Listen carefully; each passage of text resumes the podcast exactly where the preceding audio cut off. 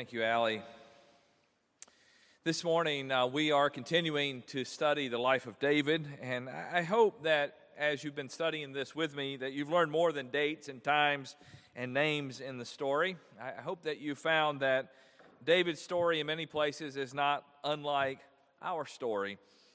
And you might remember uh, Paul said of David um, that David is a man after God's own heart, right?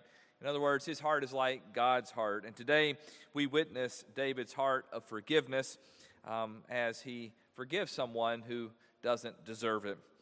Now, before we dive into the story, let's take just a minute to review where we've been, just in case you've not been with us. Uh, last week we talked about David being overthrown by his son Absalom. Uh, but backing up a bit further, about 15 years prior to that, um, when David was about 50 years old, a downward spiral took place in his life after he committed adultery and then murder. And in time, his household is a wreck. Uh, one son rapes his half sister, another son murders that son. And the murderer, Absalom, rebels against his father and sets himself up as king. And this is where we are in today's story. As we talked about last week, Absalom is finally killed. David is then restored to power. David is a crushed man, having lost two sons. So today we're going to be talking about one event that happens when David is fleeing from Jerusalem after Absalom overthrows him, and then another event we're going to cover after Absalom's death when David is coming back into Jerusalem. So, is everybody with me now where we are in the story? Let me invite you to find a Bible and follow along with me. Our first passage will be in 2 Samuel chapter 16. We're going to be looking at verses 5 through 13. This is the first part of our story today. Remember, uh, David is fleeing from Jerusalem.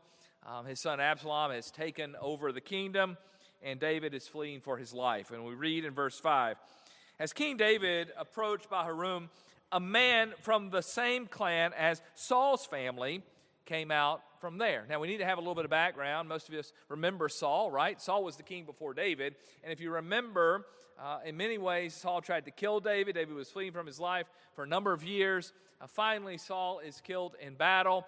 And David, on more than one occasion, extends grace to Saul's family. But this guy from Saul's family is not too happy uh, with David. We continue to read in verse 5. His name was Shimei, son of Gera. He cursed as he came out.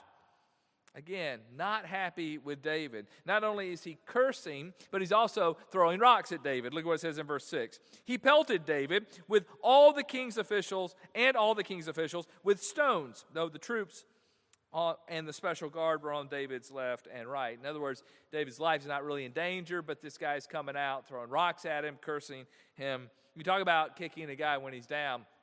David's already at a low point in his life. He's fleeing for his life from his own son. And this guy is adding to his misery. Look at what he says, verse 7. As he cursed, Shimei said, Get out, get out, you murderer, you scoundrel. The Lord has repaid you for all the blood you shed in the household of Saul, in whose places you have reigned, or in whose place you have reigned. The Lord has given the kingdom into you, the hands of your son Absalom. You have come to ruin because you are a murderer. Not a fan of David, is he? But his accusations are not true, right? If we've been a part of the story and we know the story, we know that David did not kill those in the household of Saul. In fact, on more than one occasion, he spared Saul and his sons. We also know that the Lord did not hand the kingdom over to Absalom. In fact, Absalom took the kingdom by rebelling against his father, and nowhere in Scripture do we see that as ordained by God. Shimei is upset because of the death of those in his clan. And maybe Abner and Ishbosheth, you might remember, they died in battle. Maybe that's where his complaint is coming from. But the author of 2 Samuel goes to great lengths to assure us that David is not responsible. Nevertheless, Shimei is acting out uh, against David and against David's men. Now, David's men are not too happy about this. Look at verse 9. Then Abishai, son of Zeruiah, said to the king, Why should this dead dog curse my lord the king? Let me go over and cut off his head. Now, he's ready to take care of business, isn't he? David, I'll take care of him he won't be throwing rocks anymore when I'm done with him. And in many ways, he might have a good reason. But look at David's response, and it might surprise us in verse 10. But the king said, What does this have to do with you, you sons of Zeruiah? If he's cursing because the Lord said to him, Curse David, who can ask, Why do you do this? You know, maybe, maybe David feels that he has been cursed. You think about David for a moment here. He's rebel. He's he's fleeing for his life. His own son has rebelled against him. And if you, you back up even further, we know David has failed on a number of occasions. And maybe David, David thinks, you know what, I'm, I'm cursed by God. And this guy, what he says is true. So just let him speak. Look at verse 11. David then said to Abishai and his officials, My son, my own flesh and blood is trying to kill me. How much more then this Benjaminite? Leave him alone. Let him curse, for the Lord has told him to. It may be that the Lord will look upon my misery and restore to me his covenant blessing instead of his curse today. You can see David's pain in these words, can't you? I, I am cursed, he's thinking. Leave him alone. Let him curse me. You know, we understand David here in many ways as, you know, he's, he's, he's not being cursed by God, but he feels like he is. You know, many times when life is not going as we want it to go, we might feel the same way, right? Is God cursing me? And that's what's going on with David here. At the same time, David's posture is admirable, isn't it? He just says, let God be in control. I'm not going to seek revenge. I'm not going to take matters into my own hand. I'm just going to let God be God and let God deal with him. Leave him alone. He's throwing rocks and cursing, but let it be. Maybe this morning you have a difficult person in your life, someone who's wreaking havoc on you. Maybe not literally throwing rocks and cursing at you, but maybe it's a boss, maybe it's a coworker, maybe it's a family member, and there's toxicity, right? Every time you encounter that person. And maybe God would be saying to you, just let me handle the situation. Just give it over to God. Let God take care of things. You know, many ways this goes against our grain, doesn't it? Against our nature. Yet David's posture is much like the posture of Jesus. You might remember Jesus saying in Luke chapter 6, verse 29 if someone strikes you on one cheek, turn to him the other also. If someone takes your cloak, do not stop him from taking your tunic. It's a posture of humility. It's a posture in contrast to an aggressive posture. It is much like what David is what David is doing here is much like what Jesus did, less like Abishai. And we, as followers of Jesus, should be more like Jesus and less like Abishai. On the one hand, you might be thinking, this guy Shimei is really a jerk. And he is. But David knows that it's not his job to fight back, to set him straight. So we have this event under our belt, right?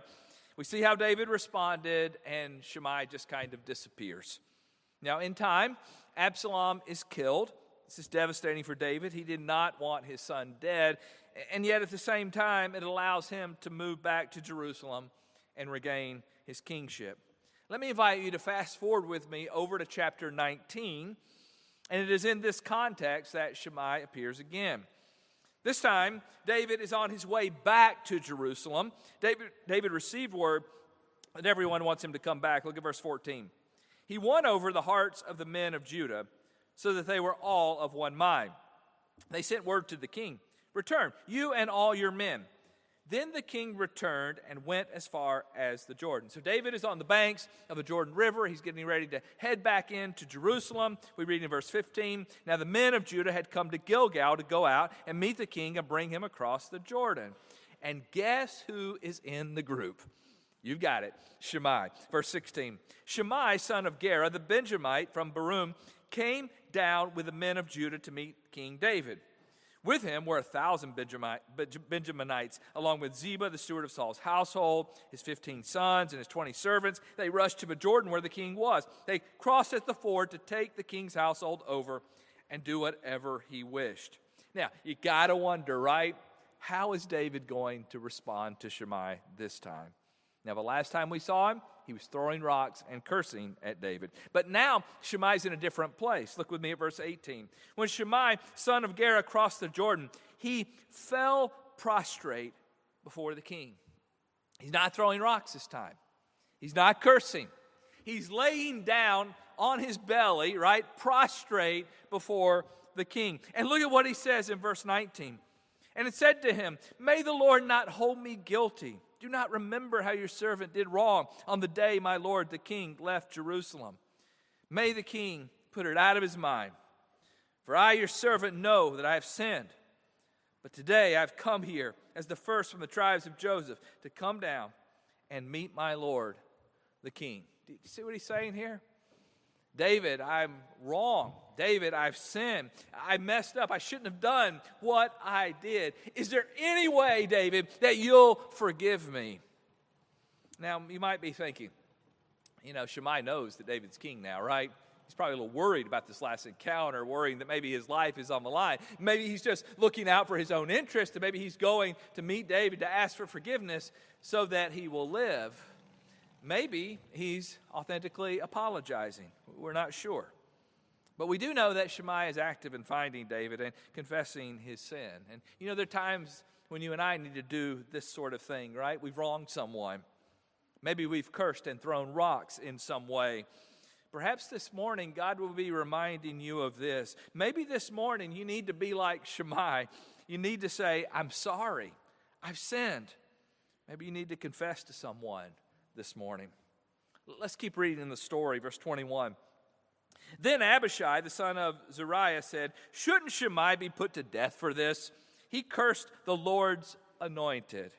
Now, Abishai, he's the one who wanted to kill him the first time, and he's ready to kill him again, right?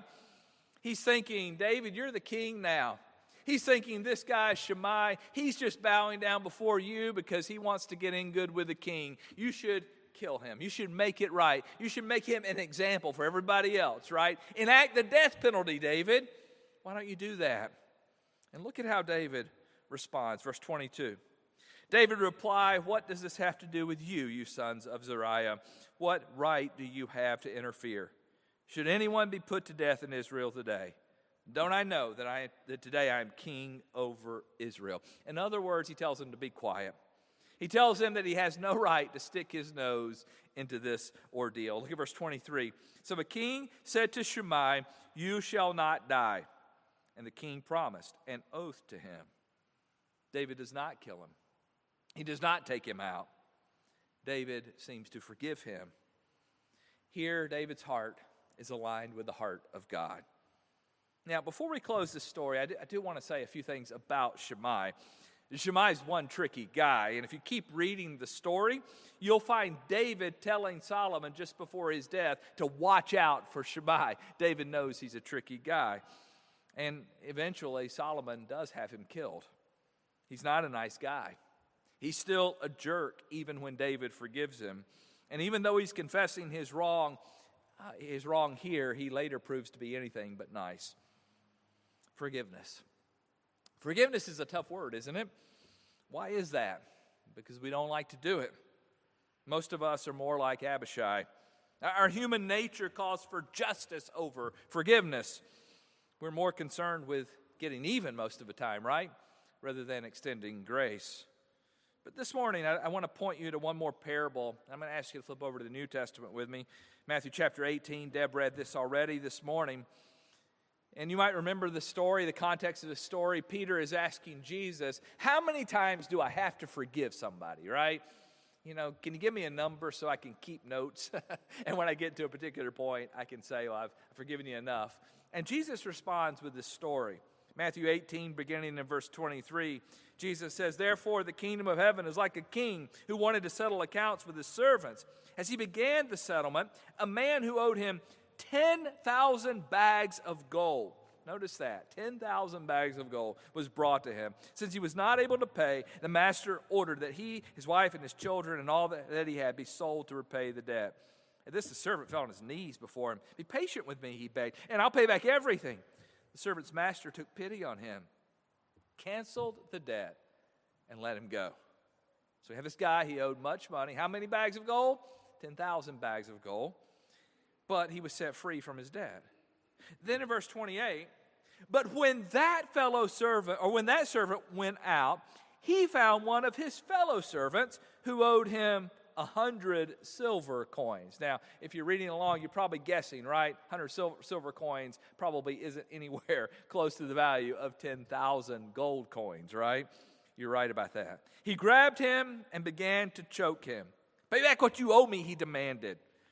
This is the same guy who had just received immense forgiveness, and now he's unwilling to forgive his coworker.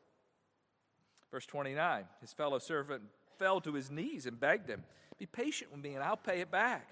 You think this guy would realize that he's uh, received much grace, right? And he would extend that same grace. But he doesn't. Look at what happens in verse 30. But he refused and said he went off and had the man thrown into prison until he could pay the debt. When the other servants saw what had happened, they were outraged and went and told their master everything that had happened. They go tell the master, Look at what happened. This guy, you just forgave him.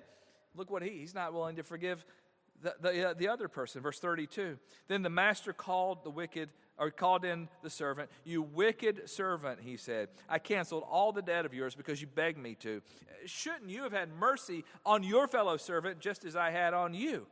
In anger, his master handed him over to the jailers to be tortured until he should pay back all he owed. And then Jesus relates this to us in verse 35. Jesus says, This is how my heavenly Father will treat each of you unless you forgive your brother or sister from your heart. Jesus has a way of driving the point home, doesn't he? And, and what's the point? The point is that you and I have been forgiven. And in the same way, David had been forgiven. He understood grace, he understood what it meant to mess up and still be forgiven. And because he had experienced grace, he was willing to extend grace. Because he had experienced forgiveness, he was willing to extend forgiveness. As we read this story, we're reminded that David's heart is like God's heart. And the story reminds us that God's heart is one of forgiveness. And we say, well, what about you and me? Are we going to be like David in the story? Or are we going to be more like Abishai in the story?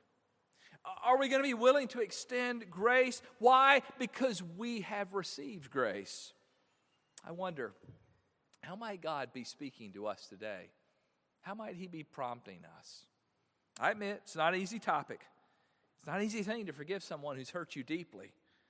But God clearly calls us to recognize what we've been given and respond by extending grace to those around us. Would you pray with me? God, we thank you for the story today. Kind of hidden in the story of David, we have this act of forgiveness, act of grace. And we're reminded, God, that you have forgiven us, that you have forgiven us in a far greater way than we're called to forgive others. And God, may we extend grace may we extend forgiveness because we have been forgiven. God, we love you and we praise you. In Jesus' name, amen.